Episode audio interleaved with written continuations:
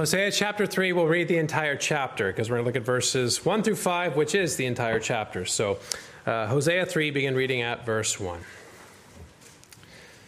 Then the Lord said to me, Go again, love a woman who is loved by a lover and is committing adultery, just like the love of the Lord for the children of Israel, who looked to other gods and loved the raisin cakes of the pagans.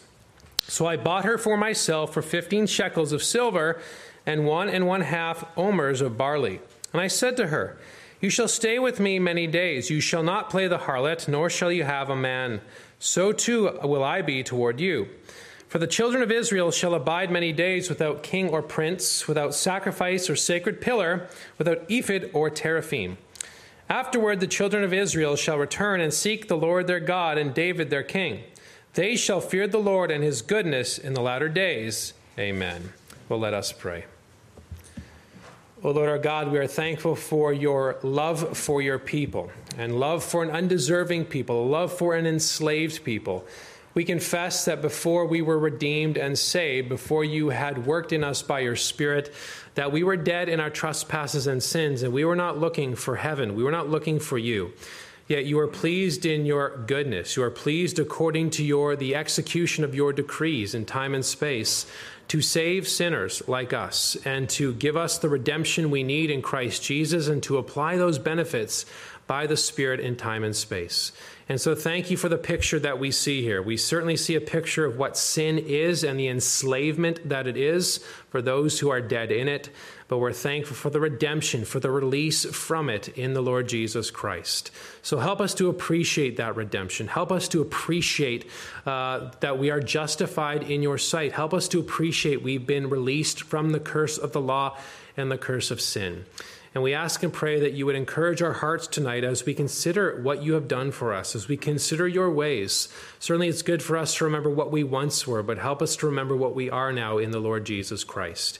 So we ask that tonight would be a time of encouragement, a time of uplifting, a time of recognition that you are God and that you do love your people, and we see your love for your people in the crosswork of Christ. So we ask you send forth your Spirit to give us illumination as we study a difficult passage. Give us aid from on high to better understand what your word says. We pray that your saints would be edified. We pray that sinners would be saved. And we pray in all things you would be glorified. And we pray these things in the name of Christ. Amen. Well, many people mistake engaging in sin as a freedom. Perhaps someone has felt like they've been sheltered all their life, and as they grow older, they want to break free from those shackles. They want to find some sort of freedom in the world. And that freedom usually is to do whatever they wish to do, whatever they want to do, which usually means engaging in all sorts of lewdness and all sorts of sin. See, the world defines freedom as one who can do whatever they wish and whatever they want according uh, to their own ways, which violates God's law. But what the world calls freedom is what God calls slavery. And as judgment, Yahweh gives people over to their slavery and makes it a harsher master than it already is. This is what Israel is facing at the time of the prophet Hosea. They have gone after other gods, they have violated the covenant that God had made with them, and God will eventually hand them over to the gods that they wish to worship. They shall be cast out and put into a land where uh, gods are worshiped in that place. And so Israel is facing that. Israel is, uh, is it's, it's coming towards uh, to them because of their violations of God's law and violating the, the image of marriage that we see between Yahweh and Israel. But there is some remarkable encouragement that we see in Hosea chapter 3. The Lord who has been rejected will redeem a people out of that slavery. And the reason he shall redeem that people is because of his infinite love for an undeserving people. This is what makes God's love inexplicable, makes it astonishing when we consider what we once were, when we consider what sin is and what sin deserves, and what God did for us in the work of the Lord Jesus Christ. And remember, during the time of the prophet Hosea, it's around the 8th century. He's probably one of the first prophets that's come on the scene. It's during the time of the divided kingdom. Remember, there's Israel in the north, Judah in the south. In Israel, there are no good kings. There's wickedness. They worship the Baals. We have that wicked king Ahab and his wicked wife uh, Jezebel. Uh, and so during this time, though, it's probably under Jeroboam II.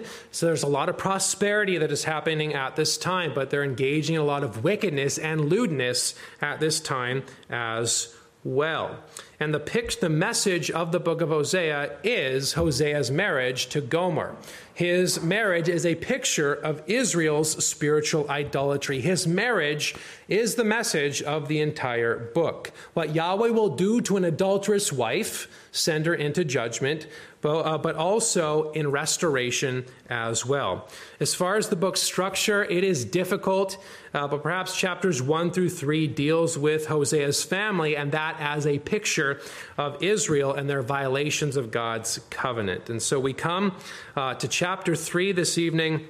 And we see, we have another picture again of Yahweh's love for his people. And the problem that we see in Hosea 3 is the problem of being enslaved to sin. When one is in sin, they are under slavery. Sin is that master. Sin is what shackles them. It is not a freedom. We see this picture with Gomer, who is enslaved in her sin, and it certainly is a good picture of sin in general, especially when you come to the New Testament. What we once were, According to what Paul says, we were once slaves to sin, but now we are slaves to righteousness. How does Yahweh do this? How does Yahweh uh, make us righteous? How does Yahweh redeem us? Well, he does that, spoiler alert, through the Lord Jesus Christ, but we also see here a foreshadow of what that will look like in Hosea 3. In Hosea 3, we see a picture of the Lord's redemption of a people enslaved to idolatry. It is a picture of redemption, and He redeems them because of His love for them. So we'll look at this redeeming love under two headings this evening. First of all, we'll see love for an adulteress in verses 1 and 2. Then, secondly, we'll see redemption for an adulteress in verses 3 through 5. So, love for an adulteress, verses 1 and 2 and redemption for an adulteress in verses 3 through 5. So let's first look at love for an adulteress in verses 1 and 2. Now remember the context. God has given Hosea this specific command to take a wife of harlotry. It is a symbolic act that he is going to engage in. There's a lot of difficulties when you read the book of Hosea, a lot of ink that is spilt on the differing views. A lot of commentators say a lot of different things, but I really do believe Hosea married a harlot, or one who would be a harlot at least, one who actually does engage in harlotry and fornication and adultery. And I do believe Gomer is still in view here in Hosea chapter 3. It just seems to be how the text reads. It seems to be uh, in connection with chapter 1 and chapter 2. We saw how the focus shifts to Israel as that adulterous wife. Uh, and certainly uh, there could be implications that what you see with Israel is what Gomer does as well. And certainly we then see that in Hosea chapter 3. We also saw in Hosea 1 and also into Hosea 2 as well the names of his children. The name of, names of his children signify something about judgment, not my people, no mercy. Um, and uh, the Jezreel uh, all signifies something about judgment, but then they're also used to signify something about restoration as well. So, and that's how Hosea 2 ends, where we see, I'll have mercy on her who had not obtained mercy. And I will say to those who are not my people, You are my people. They shall say, You are my God. So, Gomer engages in adultery, and Gomer's adultery signifies Israel's spiritual adultery. And we come that back again to Hosea and his specific life, once again, as a picture for Israel. And notice what the Lord says to him in verse 1. He comes again and gives a command. Then the Lord said to me, Go again, love a woman who is loved by a lover. Again, there's a specific purpose of the Lord here. It is a symbolic act. It is not a proof text for conversion dating, nor are we against divorce in situations of adultery. God hates divorce, but God also regulates legitimate reasons for divorce in the fallen world in which we live. One of them is adultery. And so Hosea has every grounds for divorce here, but God is teaching Israel a lesson by the prophet Hosea and his life. And so he says to her, Go again and love her. The implication she is gone, and it is very clear that she is gone. She is left. She has gone after somebody else rather than Hosea. And so God commands him go, be patient, be kind with her, don't envy, don't boast, do not seek your own, do not be provoked, do not rejoice in iniquity. And what we see in this chapter, it summarizes how costly love is, summarizes how love is a sacrifice. And Yahweh is going to send forth his son who would be that sacrifice for his people. And so Hosea is going to have to sacrifice a lot as well as he goes again and takes a woman or takes Gomer uh, as his wife once again, or purchases her back, uh, even though she is noticed loved by a lover. Go love Gomer, but go love one who is loved by somebody else. Now, it is true the word used for lover there can refer to husband. It is used this way in Jeremiah chapter 3, but can also refer to someone other than Hosea. I think that is in view here. Go love a woman who is loved by somebody else. Go love a woman who has left you for somebody else. And certainly we see uh, the, the, the, the, language of husband is used in chapter 2 to a differing word. Bring charges against your mother. She is not my wife, nor am I her husband. But God is going to do something to bring his people back, and certainly going and loving this woman of adultery is going to give a picture of what it God is going to do for Israel. That's tough. That's hard. But when we consider what we once were, when we consider what we did and uh, how we violated God's law, it makes God's love all the more remarkable. And so he says, Go love a woman by a lover, and notice, is committing adultery. The grammar indicates it is a perpetual thing. It is something that happens often. It is not a one time affair. It happens quite often. So that's a hard command to Hosea go love that woman whom you have children with, who is loved by another. Uh, uh, and is committing adultery. And so he gives, uh, gives this command, and notice it is a picture of Yahweh's love for Israel, still in verse 1 just like the love of the Lord for the children of Israel, who looked to other gods and loved the raisin cakes of the pagans, who love other things, who love idolatry, who love worshiping the Baals. And the Baals came up a lot in chapter 2. They were, are referred to in chapter 2, a differing word, as lovers. They're referred to as those who are not the, the husband of Yah, or, uh, not the husband of Israel. You see, what Israel was doing was engaging in syncretism, blending the worship of Yahweh with the worship of pagans, and they mainly did worship like pagans rather than worshiping Yahweh. A lot of times, worshipers in this present evil age are mercenaries. We only want to do what God gives us. We only want to worship the God who gives us the best things in this world. Now, brethren, the Lord God Almighty gives us the best things in this world. But in a world full of depravity, in a world full of sin, People mainly want God to give them things. They mainly want God to give them prosperity. They want God to give them riches. They want God to give them plenty and bountiful. And certainly that's why the Israelites are like, let's worship Baal, let's worship Molech, let's worship Yahweh. Let's see if we can just uh, run the gamut to make sure that we have all gods in view, to make sure we get the best things. And so Israel has violated the covenant that God had made with them.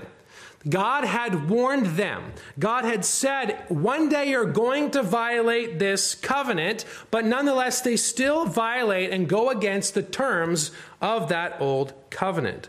But Hosea's marriage, Hosea's love for Gomer, is like the love or a picture of the love of the Lord for the children of Israel. Now, God's love is his essence. But we see his love revealed in his work, especially toward undeserving people.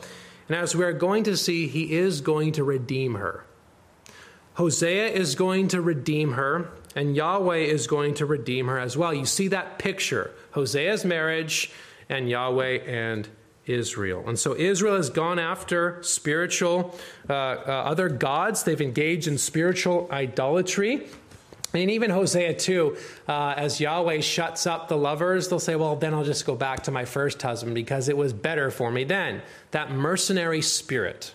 rather than honoring God and asking how we can glorify and honor God, they rather go back to Him for what He gives. And notice the reason for which, or one of the reasons for which they leave Yahweh, and notice the insignificant reason, and love the raisin cakes of the pagans. What in the world does that mean? Probably refers to flaky wafers. And flaky is a good description for the reason that they left Yahweh. Typically, these wafers were used as offerings to other gods. The hope was after you offered some to other gods that then you would receive some back. See that mercenary spirit. What will you do for me? And they were a delicacy, they were a good thing. And so it was part of that worship. We give some, but he gives a lot back as well. But notice it is something of no substance. Notice for something so little, the people of Israel leave Yahweh for flaky wafers, for cakes of raisins. Mackay says it is a sarcastic exposure of how little it took to divert Israel from the Lord. A trivial sop to satisfy their appetites was sufficient to motivate them to be inconstant and treacherous in their behavior. That's all it took. We'll give you some cake. We'll give you some raisins. We'll give you some cakes of raisins. Come worship Baal. That's all that was required for them to go after the Baals. See how people quickly leave Yahweh, how qu- quickly people of Israel went after other gods rather than Yahweh himself. Now, a lot of writers highlight some modern application here with Israel's worship going after other gods, wanting what they give rather than worshiping God. And there is a lot of modern application to the church and how worship is conducted, and how worship, in many times, has been conducted throughout the ages. The reason we believe in the regulative principle of worship is when we come into worship, we ask God, whose house it is, how he wishes to be worshiped. We don't ask the world how they want to worship God. We ask God in His Word how we should worship Him. And so often the world is about cakes of raisins. So often the world is about, you know, how meeting the felt needs of people rather than worshiping Yahweh of Israel. Becomes a spiritual supermall rather than the house of God most high. And if I may say, some services sound very pagan. Pagan, some of the repetition in some of the songs is very, very pagan. That's what pagans do, right? They say things over and over and over and over and over and over again, thinking that's when they will be heard. Just like we see Jesus say in Matthew chapter 6. Now, there are still a lot of good churches, a lot of faithful churches that have worship that I would not agree with, but uh, for all intents and purposes, there is this focus. When it comes to church, it is more about the consumer rather than Yahweh of Israel. And Israel uh, was no different. So, Yahweh still loves her. Yahweh tells Hosea to go take Gomer and love her. And notice the purchase of her in verse 2. She is enslaved. She is perhaps a concubine. She perhaps has gone into debt. And notice the likely situation, how costly it truly is. For one, he's probably going to have to go to the lover and buy her. She probably owes something to the lover, and so it becomes a concubine, perhaps, or perhaps other reasons. And he is going to go and purchase her. That could be in view here, or she could be engaging in other things as well.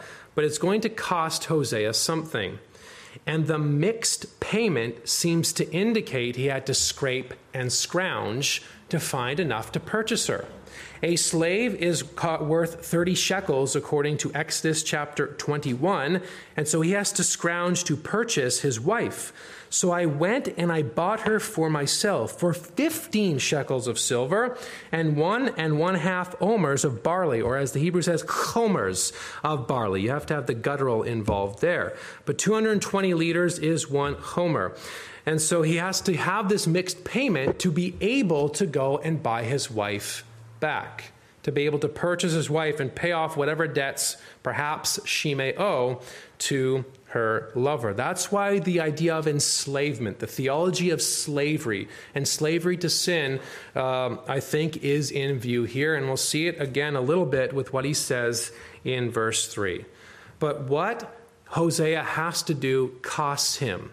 not just in his emotional life, not just in how he feels, but also financially as well.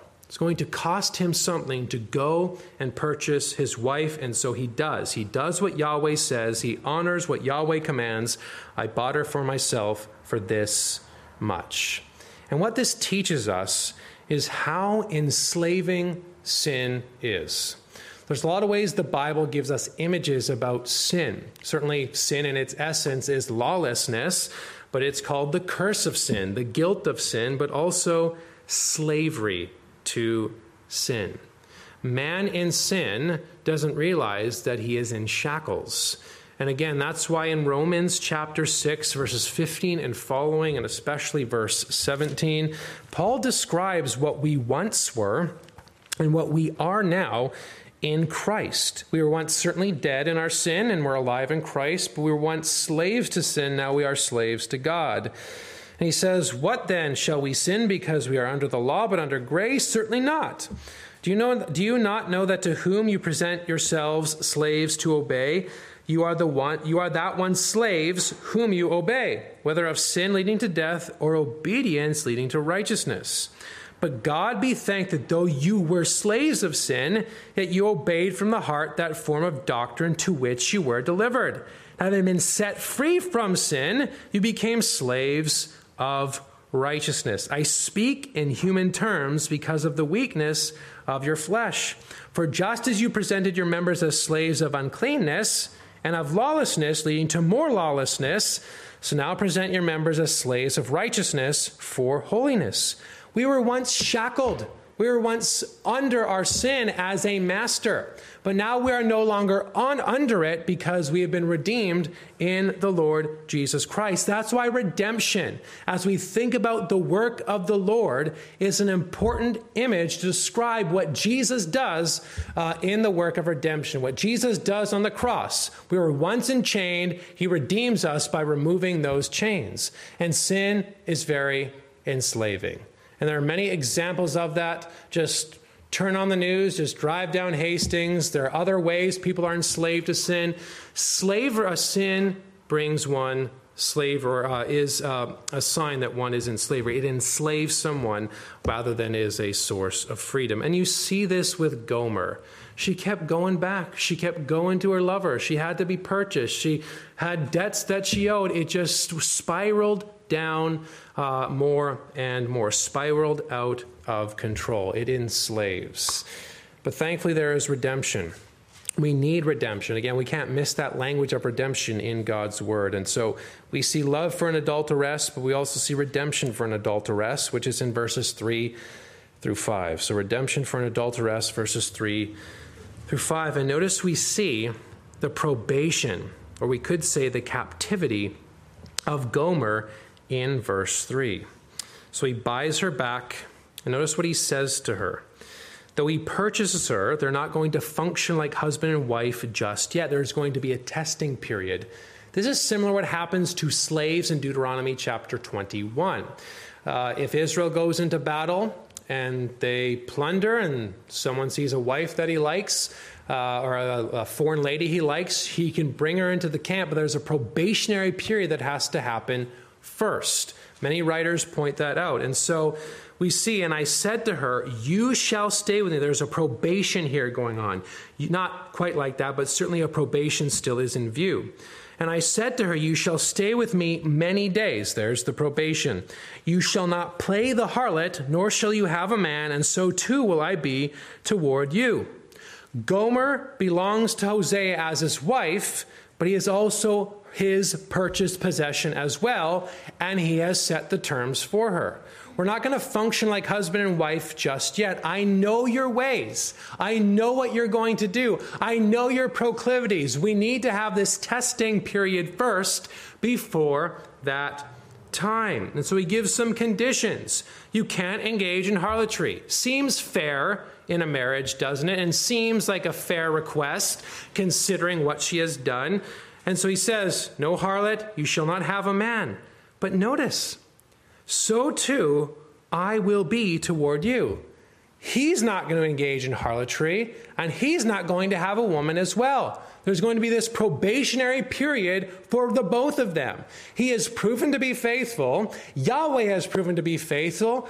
But even as he brings her back and does give this probationary period, he says, I also will be one who engages it with you. So there's this testing period for Gomer, which is a testing period for the people of Israel. Notice what he says in verse 4. He talked about many days in verse 3, and then he says, verse 4, For the children of Israel shall abide many days. You see, Gomer's probation is a picture of Israel's captivity. Gomer's testing is a picture of what where Israel is going to go, both as a punishment but also as a probation.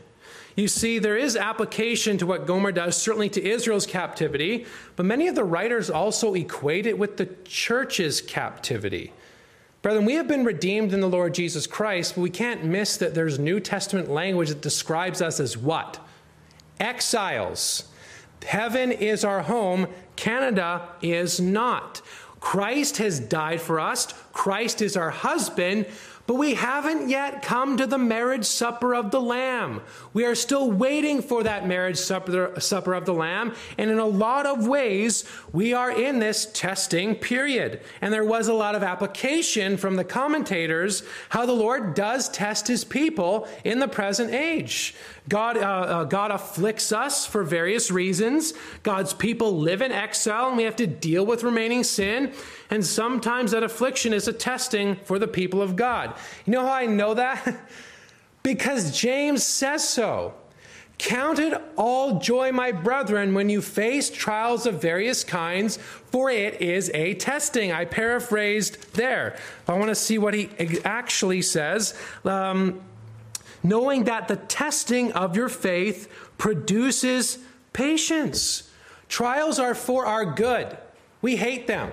But trials are for our good. Trials are for our benefit. We don't pray that they come upon us, but when they come upon us, we must recognize that they are from God Most High and for our good. I love what the confession says uh, under providence, paragraph, uh, chapter 5, paragraph 5. We looked at providence yesterday uh, in our systematic theology study, but 5 5 says, the most wise, righteous, and gracious God doth oftentimes leave for a season his own children to manifold temptations and the corruptions of their own hearts, to chastise them for their former sins, or to discover unto them the hidden strength of corruption and deceitfulness of their hearts, that they may be humbled, and to raise them to a more close and constant dependence for their support upon himself and to make them more watchful against all future occasions of sin and for other just and holy ends.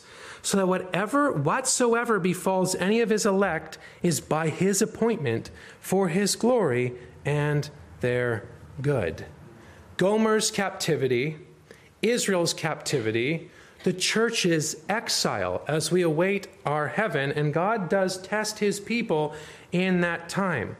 But thankfully, there is an assurance I love what Jeremiah Burroughs says concerning that assurance for us. He says, Others who are not in covenant with him, God casts off for lesser sins, for any sins. But as for his covenant people, not even their adulteries, nor their idolatries, alienate the heart of God wholly from them. Isn't that the picture of what we see here? God's redemption for a wretched, undeserving people. God is going to send Israel into captivity. Gomer's probation is a picture of that very thing. And so we see, for the children of Israel shall abide many days without various things. Now we know Israel, the northern kingdom, will be taken. If you're speaking during the time of Hosea, will be taken uh, in 722 by Assyria. The southern kingdom will go in 586. And certainly we see when we talk about David, he's looking ahead past to the exile of both those kingdoms. He's looking to a united kingdom once again. But Israel and eventually Judah, they shall go into captivity. And notice they're going to have no government, no religion, no priesthood. We see that without king or priest. What was typically helpful to determine and was important and vital for a nation as a body politic was a government, a king, a prince. They're not going to have that anymore. They're not going to be a nation anymore. They're going to be gone. And that's what happens to them. But they're also not going to have their religion. When Israel is sent into captivity, they do not engage in ceremonial sacrifices. Remember when they come back and engage in the first sacrifice? Remember they're all crying? Why are they all crying? Why are the people who were taken away crying? Because they longed for that time. They longed for that period. They longed for the return of the, the remnant, longed for the return of right worship. But certainly we see with that worship aspect, without sacrifice or sacred pillar, he's talking about the syncretism going on as well. Not only will the good stuff be gone, not only will be not only will right worship be gone, but also the wicked stuff's going to be gone as well. The sacred pillars, where the people would go up and offer sacrifices at the place that God did not choose. That's going to be gone as well. That is going to be removed as well. And remember, for the northern kingdom, Israel was not worshiping, at the place Yahweh chose, right? That was in Jerusalem, which is in the southern kingdom. That's why Jeroboam set up other temples, set up those golden calves, so that people didn't have to go down to Jerusalem. But Jerusalem was the place that God chose for his people. But Israel, all that, the good and the bad, shall be removed. And there's going to be no more priesthood as well. Without ephod, probably mentions or reference to the priesthood there, but also the teraphim. What are teraphim? Household gods. Again, you see that syncretism going on again. The priesthood, which is good, and the teraphim, the household gods, they shall be gone as well. And remember, uh, is it, uh, yeah, Rachel. She takes the household gods from Laban. We see in Judges with Micah, and he builds how they make that the household gods. And then the Danites engage in idolatry under the time uh, period of the Judges. Israel engaged in idolatry very quickly, not just with Baal, but also with these household gods. So the good and the bad shall be no more they shall be removed. Under that captivity, Israel shall abide many days without these things. But thankfully, there is redemption. Verse 5. Afterward, the children of Israel shall return and seek the Lord their God and David their king. Now we know that Israel historically returns under Zerubbabel, Ezra, Nehemiah in the book of Ezra, Nehemiah.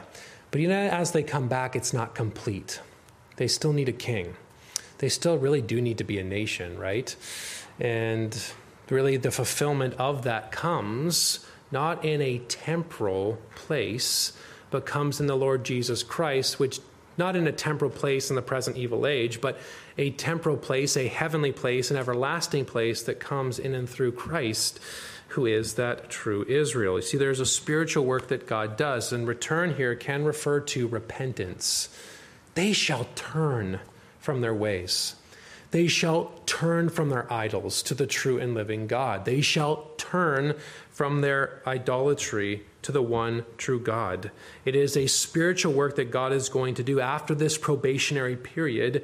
They shall come and repent what's interesting is when Jesus comes on the scene and he proclaims the gospel, what does he say in Mark 1?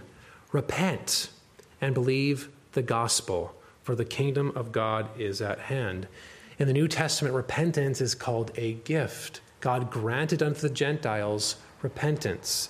You see, God gives repentance to his people, he gives repentance to his elect. He regenerates, he uh, and then the, he gives the gifts of faith and repentance, and his people repent and believe upon Christ. It's what God does. They shall return, they shall repent, they shall come back.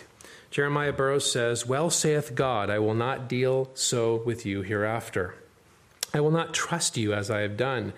You have been in misery in your own ways, and I have delivered you when you have cried to me, and then you have returned to your sins. That's the reason for the probation. But now you shall be thoroughly humbled. You shall be many years in this low and mean condition. and then your hearts will be completely broken, so that when you return to me again, you shall never backslide. Isn't that the promise of the new covenant? Isn't that the promise of Jeremiah 31? They shall return and seek the Lord. They shall consult the Lord. They shall call upon the name of the Lord. Joel 2, Acts 2. Call upon the name of the Lord. Um, Romans chapter 10. All finding its fulfillment in Christ and the benefits that are found in the Lord Jesus Christ in the new covenant era. They shall repent, they shall seek the Lord their God, and notice David, their king. They're longing for a king.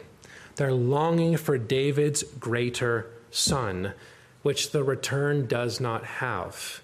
And even in Ezekiel 34, he promises that one who is a shepherd like David shall come. And notice in Romans 1, he was what? Descended from David according to the flesh. Or what Paul and Barnabas preach in Acts chapter 13 in the synagogue in Galatia.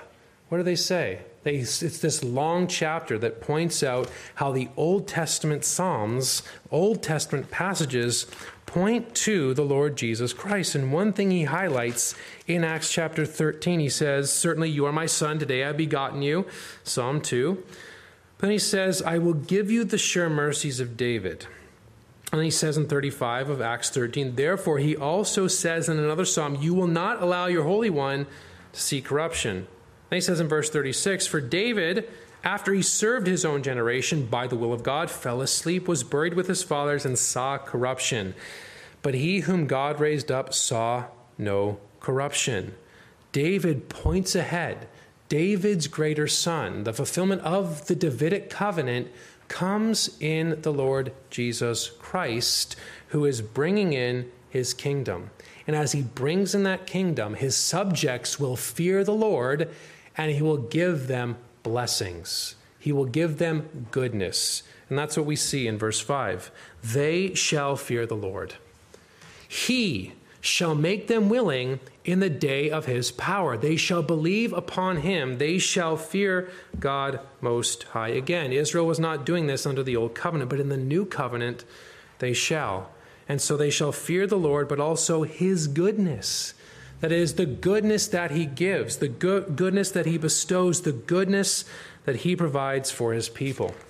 In Jeremiah 31, before we get to that prophecy about the new covenant era, talking about the remnant and the salvation and the, the hope that they have and what they await, he says in verse 12, Therefore they shall come and sing in the height of Zion streaming to the goodness of the Lord, the goodness of the Lord coming to where it is, for wheat and new wine and oil. For the young of the flock and the herd, their souls shall be like a well watered garden, and they shall sorrow no more at all. Israel had a great time of prosperity in the time of Hosea. That is going to be taken away.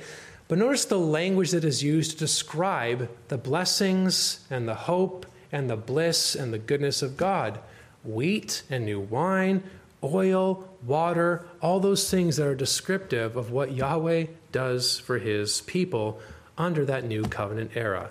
Doesn't mean we're going to drive Rolls Royces in this part of the world, but what it, or this time and in this present evil age. But what it means is we have blessings forevermore that are far better than driving a Rolls Royce. And so the conduct will change, the goodness God shall bestow uh, is greater after that captivity, after they return. They shall fear the Lord and his goodness, notice, in the latter days. I love the Lord's providence because we talked about the last hour this morning, did we not? And one thing I thought of after the sermon, it's always great when I think about something to say after the sermon. You kind of want to hope, or you hope, you kind of want to hope that you say it during the actual sermon. But think about the language of last hour for just a moment. We don't know the day or the hour when Christ comes, but one thing we can be assured of it is the last hour. That is, Christ's coming is very imminent. The last 2,000 years have been imminent. The last 2,000 years have been Christ's power, Christ's last hour, the last hour. But the point I'm trying to make is the last hour is cleanup. The last hour is Christ just making his enemies his footstool. He is the one who has crushed the head of the seed of the serpent. We'll see that in 1 John 3 8. Brethren, we're in the last hour. Christ is coming again. Christ shall return. Christ shall, is reigning now and shall come again. So be of good cheer. He is coming soon. But back to the Old Testament. They had an eschatology, didn't they, in the latter days. They longed for the last days. They longed for the latter days. They longed for the last hour. And what they longed for was the new covenant. What they longed for was the outpouring of the Spirit at the last days. And we saw this morning that is found in Joel chapter 2. Remember, eschatology just means the goal. Certainly, the last things driving towards that purpose. And what is God's purpose in this world? that man glorifies him and enjoys him forever. Sin severs that, Christ restores that, and he makes it possible that undeserving sinners can dwell with him forever. So the remnant long for this latter time. As the, as the apostles say, they long to see what you see. The prophets long to see what the apostles see, what we see. They shall fear the Lord and his goodness in the latter days. The latter days are fulfilled in Christ in his coming as the last days begin with his coming and the outpouring at Pentecost. Now, the first coming certainly shows God's love for us, and certainly his second coming uh, shall come to pass as well, and we shall praise God forever. But his first coming is just as much of an assurance uh, for us. Um, that's a weird way of saying that. I meant to say, first coming shows how God loves us, but the first coming also assures us that He is going to come again. The latter days have begun, He is going to complete it. And all this is meant to show how loving God is towards us, isn't He?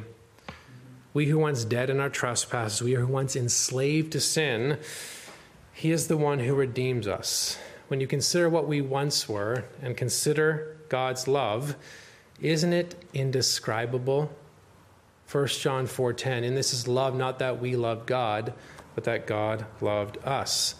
Brethren, we weren't searching for the Lord, were we? We weren't longing for him. We were like Gomer. We were like Israel.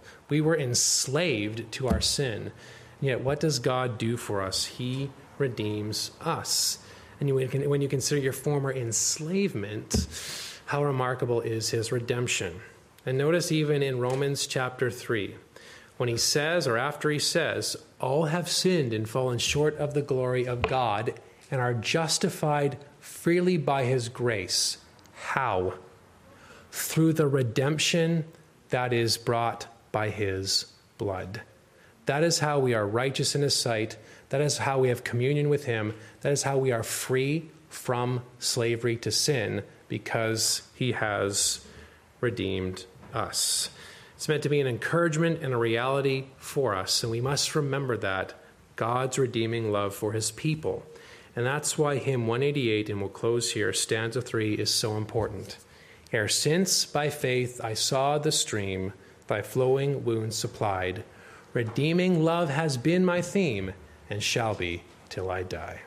Well, let us pray.